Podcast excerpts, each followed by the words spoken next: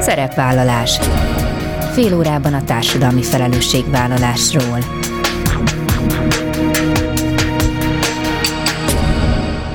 Jó napot kívánok! Bíró Bori köszönti Önöket! Adásainkban hétről hétre példákat hozunk arra, hogy egy-egy cég vagy intézmény, netán magánszemély, milyen formában, milyen eszközökkel járul hozzá anyagi gondok, társadalmi problémák orvoslásához, az életminőség javításához, a fenntartható fejlődéshez. Így módon is kifejezve, hogy felelősséget érez azért a környezetért, amelyben él és dolgozik. Az MTA ELTE Autizmus Szakmódszertani Kutatócsoport és az Autisták Országos Szövetsége egy olyan informatikai applikációt fejleszt közösen, amely autista gyerekek és szüleik életét teheti könnyebbé. A nemzetközi szinten is egyedülálló programról Havasi Ágnest a kutatócsoport kutatásvezető helyettesét kérdezem. Többek közt mesél arról a példatáról, amit jelenleg is fejlesztenek, és amely mindennapi pedagógiai dilemmákra kínál majd gyakorlati megoldásokat pedagógusok és gyógypedagógusok számára.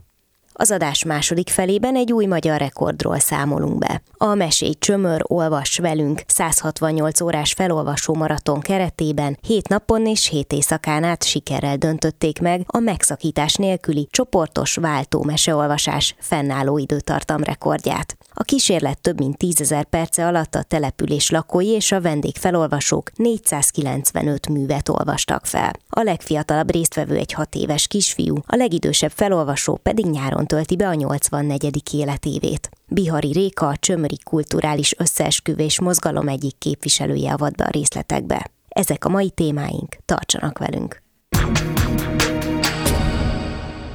Vendégem Havasi Ágnes, az MTA ELTE Autizmus Szakmódszertani Kutatócsoport kutatásvezető helyettese. Jó napot kívánok! Üdvözlöm! Többször számoltunk már be a TINLAB, vagyis a Társadalmi Innovációs Nemzeti Laboratórium kezdeményezéseiről, és ezúttal többek közt egy applikációról beszélgetünk, aminek az a célja, hogy gyerekek és szüleik életét tegye könnyebbé. 2021 őszétől létezik a program, és már több mint 1300-an használják. Induljunk onnan, hogy mitől különleges. Tulajdonképpen ez egy informatikai rendszer, ami nem csak egy applikáció, ami valóban egyébként maga az applikáció része arra való, hogy autista gyerekek és felnőttek életét tegye komfortosabbá és segítse az ő minél jobb részvételüket a, a mindennapokban és az önállóságukat, de az informatikai rendszer egy másik nagyon fontos eleme, egy úgynevezett webes alapú tervezőfelület, ahol az őket támogató szülők, családtagok, szakemberek tudnak tulajdonképpen támogató tartalmakat készíteni, és ez a felület nem csak arra való, hogy tartalmakat készítsenek, hanem arra is, hogy egy kicsit inkább ilyen társadalmi tudásformálás, meg szakmai információkat is tartalmaz, hiszen egy nagy tudásbázissal is rendelkezik ez az oldal. Tehát ilyen értelemben ez nem csak egy applikáció, és még csak nem is csupán egy kétkomponensű informatikai rendszer, hanem egyszerre módszertani segítség is a támogatásban, egyszerre szeretne betölteni egy társadalmi tudásformáló szerepet is, egyfajta közösségévé válni ennek a csoportnak, meg hát tulajdonképpen bárkinek, aki érdeklődik az autizmus iránt. Jó, akkor az, magáról az applikációról fogom még kérdezni, de akkor egy pillanatra vissza ehhez a tervező felülethez, hogy akkor ez tulajdonképpen azért nagyon hiteles, vagy azért tud sokaknak segíteni, mert hogy pont azokat vonja be, akik a leginkább érintettek, legyen szó szülőkről, gyerekekről, vagy akár olyanokról, akik velük napi kapcsolatban vannak? Maga a tervező felület, ugye ez egy tényleg egy ingyenes regisztrációval elérhető webes felület, azért jött létre eredetileg, hogy valóban az applikáció tartalmait tudjuk ott elkészíteni, de nagyon hamar láttuk, hogy ez egy sokkal komplexebb dolog, és hogy hát ha csak egy applikáció van, akkor, akkor az úgy nem fog működni, mert kell az információ hozzá, és igen, ezen a tervező felületen tulajdonképpen ezeket az információkat kapják meg a társadalom legkülönbözőbb szereplői, aki érdeklődik. Persze közvetlenül azok fogják inkább használni, akik az applikáció mentén a támogatásban részt vesznek. Ma már azért tényleg majdnem mindenhez van applikáció. Egy picit, ha segítene nekünk abban, hogy azoknak, akik érintettek az autizmusban, akár direkten, akár azért, mert hozzátartozók, barátok, nekik hogyan tud a mindennapokban segíteni az app, tehát mit tud maga az app? Hát egy nagyon régi ilyen támogatási módszertan már autizmusban, tehát mióta létezik az, hogy autizmussal leülő embereket támogatunk, gyerekeket vagy felnőtteket, azóta azért tudjuk, és ez egy többszörösen tudományosan is igazolt tény, hogy a vizuális támogatások, a struktúrák, azok nagyon jól tudják támogatni az ő önállóságukat. Tehát ilyen típusú eszközöket már nagyon régóta használunk papíralapon, fizikai eszközökben, tehát ha valaki már látott olyan osztálytermet vagy otthont, ahol autizmussal élő emberek élnek vagy tanulnak, akkor láthatják, hogy ott vannak különböző eszközök, például vizualizált napirendek, vagy különböző ilyen vizualizált algoritmusok. Szóval ezeket már nagyon régóta használjuk, és hát nagyon kézenfekvő volt, hogy egy mobil digitális technológiába ezek nagyon jól belegyűrhetőek, tehát hogy tulajdonképpen ezt a már jól működő módszertant házasítottuk össze ebben az informatikai rendszerben a mobil digitális technológiával, ha úgy tetszik egy okos megoldással, és hát tulajdonképpen azon dolgoztunk együtt a fejlesztési folyamatban, ugye az Autisták Országos Szövetsége, mint érdekvédelmi szülői szervezet volt a konzorcium vezetője, és hát mi a, a Bárcinak a datafejlesztési szakmai csapata adtuk a szakmai tartalmakat, és egy informatikai partnerrel is dolgoztunk együtt, és mindannyian azért dolgoztunk, hogy ezeket az egyébként létező támogatásokat, például folyamatábrákat, napirendeket, vizuális időjelzőket, választó táblákat, tehát amit már egyébként használunk régóta a támogatásban, ezt beleálmodjuk egy informatikai rendszerbe. 11 ilyen fő funkciója van, amit lehet használni, de ezt nem kell persze mindet egyszerre, tehát hogy kiválaszthatjuk, hogy az illető gyereknek vagy felnőttnek mi segít a legjobban, éppen akkor mire van igénye, és akkor azt a funkcióját tudjuk használni ennek a támogató rendszernek. Na most ugye, hát nem a semmiből kezdtek el foglalkozni az autizmussal, hogyha az időben egy picit visszaugrunk, akkor 2016 óta már működik a kutatócsoport, és ha jól tudom, abban az időben végeztek egy nagy kutatást, aminek a fókuszában az autista személyek szüleinek az életminősége és a pszichológiai jól léte állt, és ezt azért szeretném kiemelni, mert gondolom, hogy ebből kiestek olyan fontos eredmények, amik aztán a későbbi és a mostani munkát is hatékonyan segíthetik. Igen, a kutatócsoportunk ugye az MTA korábban tantárpedagógiai programjának, most pedig a közoktatás fejlesztési kutatási programjának köszönhetően működik már egy hosszú éve, és hát az a fejlesztési csapat, aki meg a datát fejlesztette, az hát jelentősen átfed a kutatócsoport tagjaival. Például mindkettőnek a vezetője azokban az időkben, a fejlesztési időszakban, illetve az első periódusban dr. Gyuri Miklós volt, és természetesen, tehát azokat az eredményeket, amiket látunk ebből az életminőség kutatásból, illetve az első periódusnak volt még egy nagyon fontos lába, ahol egy inkluziós, intervenciós programot fejlesztettünk a kortársaknak a tudásformálásához, alsó tagozatos gyerekeknek, tehát hogy az, hogy, hogy komplexen értelmezzük és körüljárjuk azt, hogy mitől lesz jobb az életminősége egy autista embernek és az ő családjának, ez mindig is egy fontos szempont volt, és ehhez próbáljuk a támogatásokat tulajdonképpen szabni. És persze hát a közös múltja a jelenlegi kutatócsoportnak, az persze ennél még hát messzebbre nyúlik vissza, mert a jelenlegi kutatócsoporttagoknak egy nagy része, mi már 30 éve dolgozunk együtt. Az Autizmus Alapítvány, a Bárci és mindenféle felállásokban. Úgy tudom, hogy jelenleg egy példatárat fejlesztenek tanároknak. Ez milyen újdonságokat hoz majd?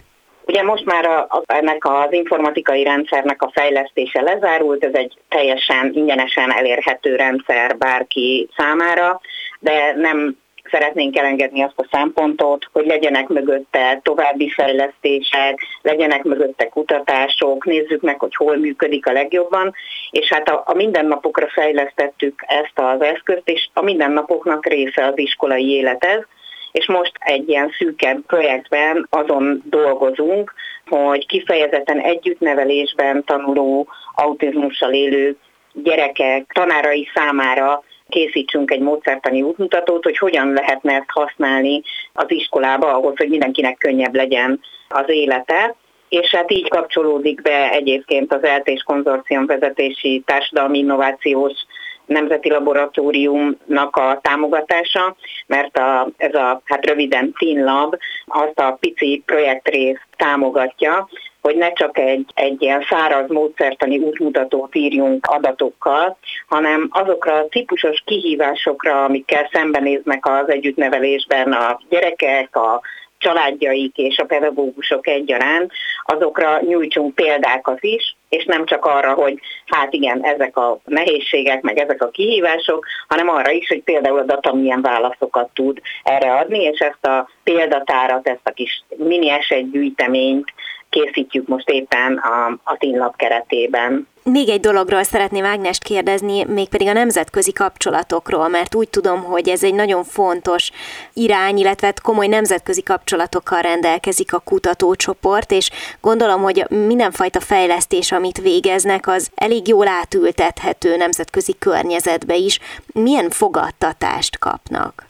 Ugye még az első kutatási periódusunkhoz, ugye ez az életminőség, a szülői családok életminősége, maguknak az autizmussal élő embereknek az életminősége kapcsán lett egy nagyon erős együttműködésünk a IPEN professzorasszonynal, aki más országok bevonásával kutatja ezt a területet, tehát az a kapcsolat megmaradt, és újabb kutatások folynak ennek a nagyobb csapatnak a vezetésével, de kifejezetten a a data rendszer kapcsán pedig hát van nemzetközi érdeklődés erre a a rendszerre, szóval mások is úgy tűnik, hogy úgy gondolják, hogy ez egy eh, hasznos dolog lenne.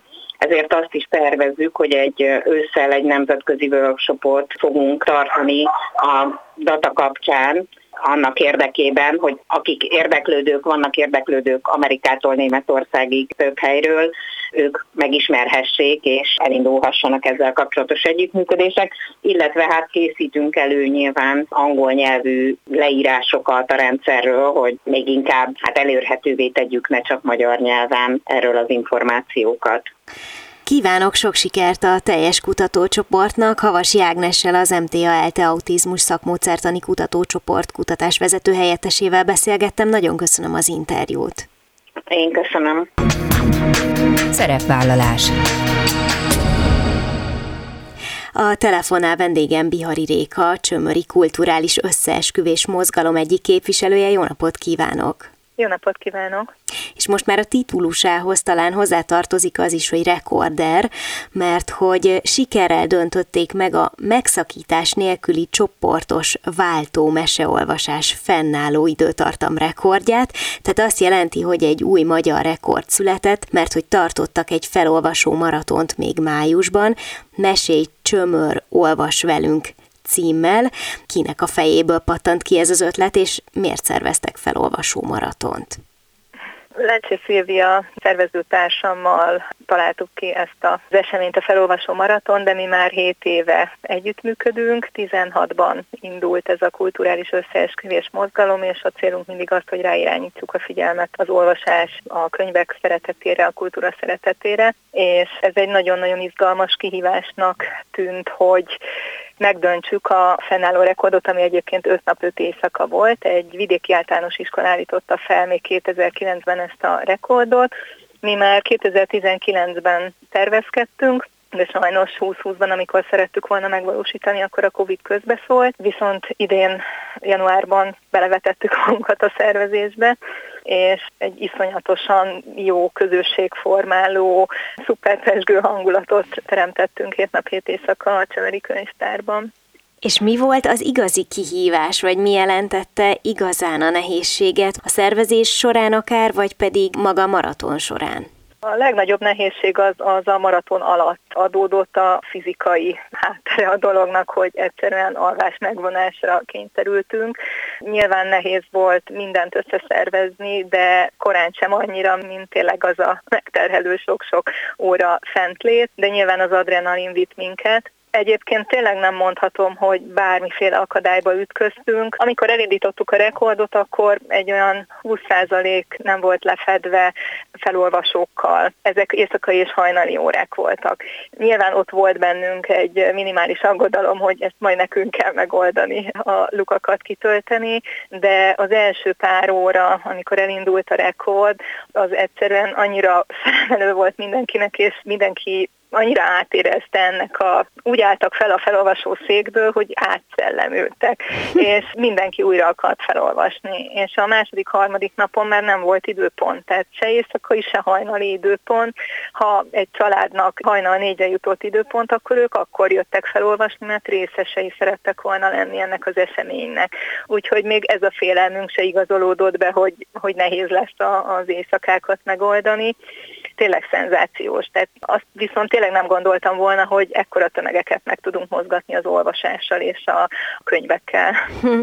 Tehát akkor volt egy nagyon komoly beosztás, amivel elindultak, ott voltak hézagok, de valószínűleg útközben mindenkit annyira elkapott a hév, és vitte a, a hírét ennek a rekord kísérletnek, hogy aztán az egész ment magától kis túlzásra. Ez, ez így van, így van. Versenyeztek az időpontokért. Olyan nyilván volt, hogy valakinek időpontütközése volt más elfoglaltsága, mert hogy azért ezt már egy jó hónappal előtte meghirdettük, a táblázatokat közzétettük. Egy nagyon komoly táblázatban fél órás idősávokban lehetett jelentkezni, uh-huh. mind felolvasónak, mind önkéntes hitelesítő tanúnak, mert hogy volt egy ilyen lába is az egész rekordkísérletnek. A Magyar Rekord Egyesületnek kvázi a munkatársai voltak ezek az önkéntes hitelesítő tanúk. Mindent adminisztrálni kellett percre pontosan adatokkal. 109-en csinálták ezt a feladatot, olvasott ők is éjjel-nappal. Volt, aki fel is olvasott, tanú is volt és fel is olvasott, illetve 645-en vettek részt felolvasóként ebben a felolvasó maratonban. És ezt mindenki maga döntötte? Na, nagyon, nagyon. Még a számokról majd szeretném kérdezni, de hogy ezt mindenki maga döntött el, hogy mit hoz, miből szeretne felolvasni, vagy esetleg adtak hozzá ötletet is? Nem, ezt a Szilvivel, a szervezőtársammal komponáltuk meg az egész hét napot. Mi nagyon szerettünk volna minden korosztálynak minőségi irodalmat bemutatni. Célunk volt az, hogy tényleg ráirányítsuk a figyelmet arra, hogy mennyire gazdag a mai magyar kortás gyermek és ifjúsági irodalom, mi minden megtalálható a piacon a könyvtárakban és a napszakokhoz igazítottuk nyilván a nappali órákban olyan este 6-ig, 7-ig gyerek, és ilyen 9-12 éves korosztályig Utána viszont átfordultunk a keményebb irodalmakban, a, a késő esti, éjszakai és a hajnali órákban. Tehát ehhez lehetett igazodni, ezt meghirdettük, hogy ennek figyelembevételével jelentkezzenek. Visszakanyarodva a résztvevők számához, ugye említett, hogy több mint 600-an voltak, ami tényleg nagyon-nagyon szép szám, és talán, hogyha még ezt szeretnénk fokozni, én mindenképpen kiemelném, hogy úgy olvastam, hogy közel 300-an közülük gyerekek voltak. Pontosan. Ami pontosan. ugye, hát nyilván, ha az volt a céljuk, hogy népszerűsíteni az olvasást és a gyerekirodalmat, akkor ez egy fantasztikus szám. Nagyon-nagyon jó együttműködésünk volt a helyi általános iskolával, belük is már hónapokkal előtte, a rekord előtt leültünk, és mindent átbeszéltünk, hogy mit, hogy képzelünk el, illetve az iskola vezetése hogyan tudja ezt összeegyeztetni a, a tanórákkal. Nagyon sok iskolai osztály megfordult nálunk, tényleg nagy kedvel olvastak a gyerekek, és olyan gyerekek is, akiknek nehézséget jelent az olvasás, de meg akarták magukat mérettetni, és, és hát ez, ez szenzációs volt, hogy nekik is mennyit adott az, hogy hangosan a társaiknak, felolvasó közönség előtt ment az olvasás nekik is. Hát igen, és már csak azért is, mert azért sok olyan hang van, ami arról szól, hogy kezd kiveszni az olvasás szeretete, hogy a gyerekek nem vesznek könyvet a kezükbe ez a rekordkísérlet ezt nagyon szépen megcáfolta, és hogy még egy picit így a, a számokat behozzuk, nekem az is nagyon tetszett, hogy milyen széles volt az a paletta, amin a, a résztvevők életkora mozgott, ugyanis a legkisebb az egy hat éves kisfiú volt, a legidősebb olvasójuk pedig idén nyáron tölti be a 84. életévét. Bizony, bizony, bizony. Egy kis van szó, ő még nem is iskolás, de már nagycsoportosként tudott olvasni. Az anyukája ölében betűzgettek, szenzációs volt, és hát az idős hölgy is, aki egyébként éjjel kettő és három között kivárta a sorát, és hatalmas kedvel olvasott ő is. Volt egy 81 éves hölgy is, aki, aki azért szenzációs, mert ő meg a helyi könyvtárnak a volt igazgatója, és visszajött az intézménybe, és ő is részt vett ebben a felolvasásban. Tehát na- nagyon szép, sok felemelő pillanat volt, és az utóhatása is már látszik. Rengetegen iratkoznak be a könyvtárba, mindent szeretnének kivenni, amit felolvastak, már azon a héten volt olyan kislány, aki visszajött a könyvtárba, minden délután beült, mert ugye a könyvtár nem üzemelt rendeltetésszerűen, kölcsönözni nem lehetett a rekord hetén, és azt a könyvet, amiből ő felolvasott, azt a könyvtár egy félreelső zugában olvasta, mert egyszerűen elkapta az olvasás és a történet. Hát ilyen direkt hatással talán még önök sem számoltak, és ezt azért is érdemes szerintem kidomborítani, mert azért önök mégiscsak egy kulturális szervezet, egy mozgalom, hogyha bárhol az ország bármely más pontján valaki hasonlóra adja a fejét, akkor nagyon komoly eredményeket is lehet ezzel bemutatni, és nyilván rengeteg munka, szervező munka van e mögött az alapján, amit mesél. Nyilván így utólag visszatekintve ez nagyon klassz volt, de hogy sok szervező munka volt mögötte, de ennyire komoly eredményeket felmutatni ilyen rövid idő után, az mégiscsak egy nagy dolog. Tényleg, tényleg egy titkos könyvklub alakult a helyi általános iskolában negyedik osztályosok kezdeményezésével, vagy hát a legszenzációsabb az egy másodikos osztály, a tanévzáró előtt már három héttel befejezte a tanítónéni a, a tanmenetet, a magyar órának a tanmenetét, és megkérdezte a gyerekeket, hogy mit szeretnének csinálni. És azt mondták, hogy mesélycsömört szeretnének játszani, és ugyanúgy, ahogy a könyvtárban felolvastak, kivittek két széket a tábla elé, az egyik gyerek felolvasott, a másik felkészült, és ezt csinálták minden magyar órán. Tehát mint a követés. És hogyan tovább, mert valószínűleg a környéken sokan ismerik önöket, meg most a, a rekord kísérlet vitte is a mozgalom hírét, de milyen összesküvéseket szerveznek még, mi van még a tarsolyban? A jövő évről még nem gondolkodtunk, viszont idén már decemberben tervezünk egy kisebb léptékű, egy szép ünnepi miniatűr felolvasást, csak 24 órásat. Ezt még sem erre nem hirdetjük, de én nagyon szépen fogjuk zárni az évet, és a jövő zené az még ismeretlen. Nagyon sok sikert kívánok a jövőben is a mozgalomnak Bihari Rékával, a Csömöri Kulturális Összeesküvés Mozgalom egyik képviselőjével egy rekordról beszélgettünk, 168 órás felolvasó maratont tartottak, és ennek a fantasztikus eredményeit osztotta meg velünk. Köszönöm szépen! Én is nagyon szépen köszönöm, viszont hallásra!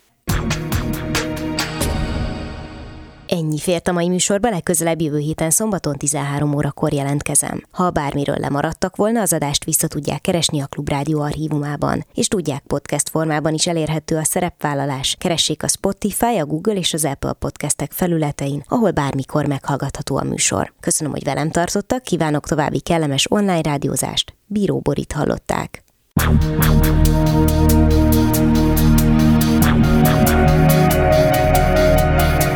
A Szerepvállalás című műsorunkat hallották.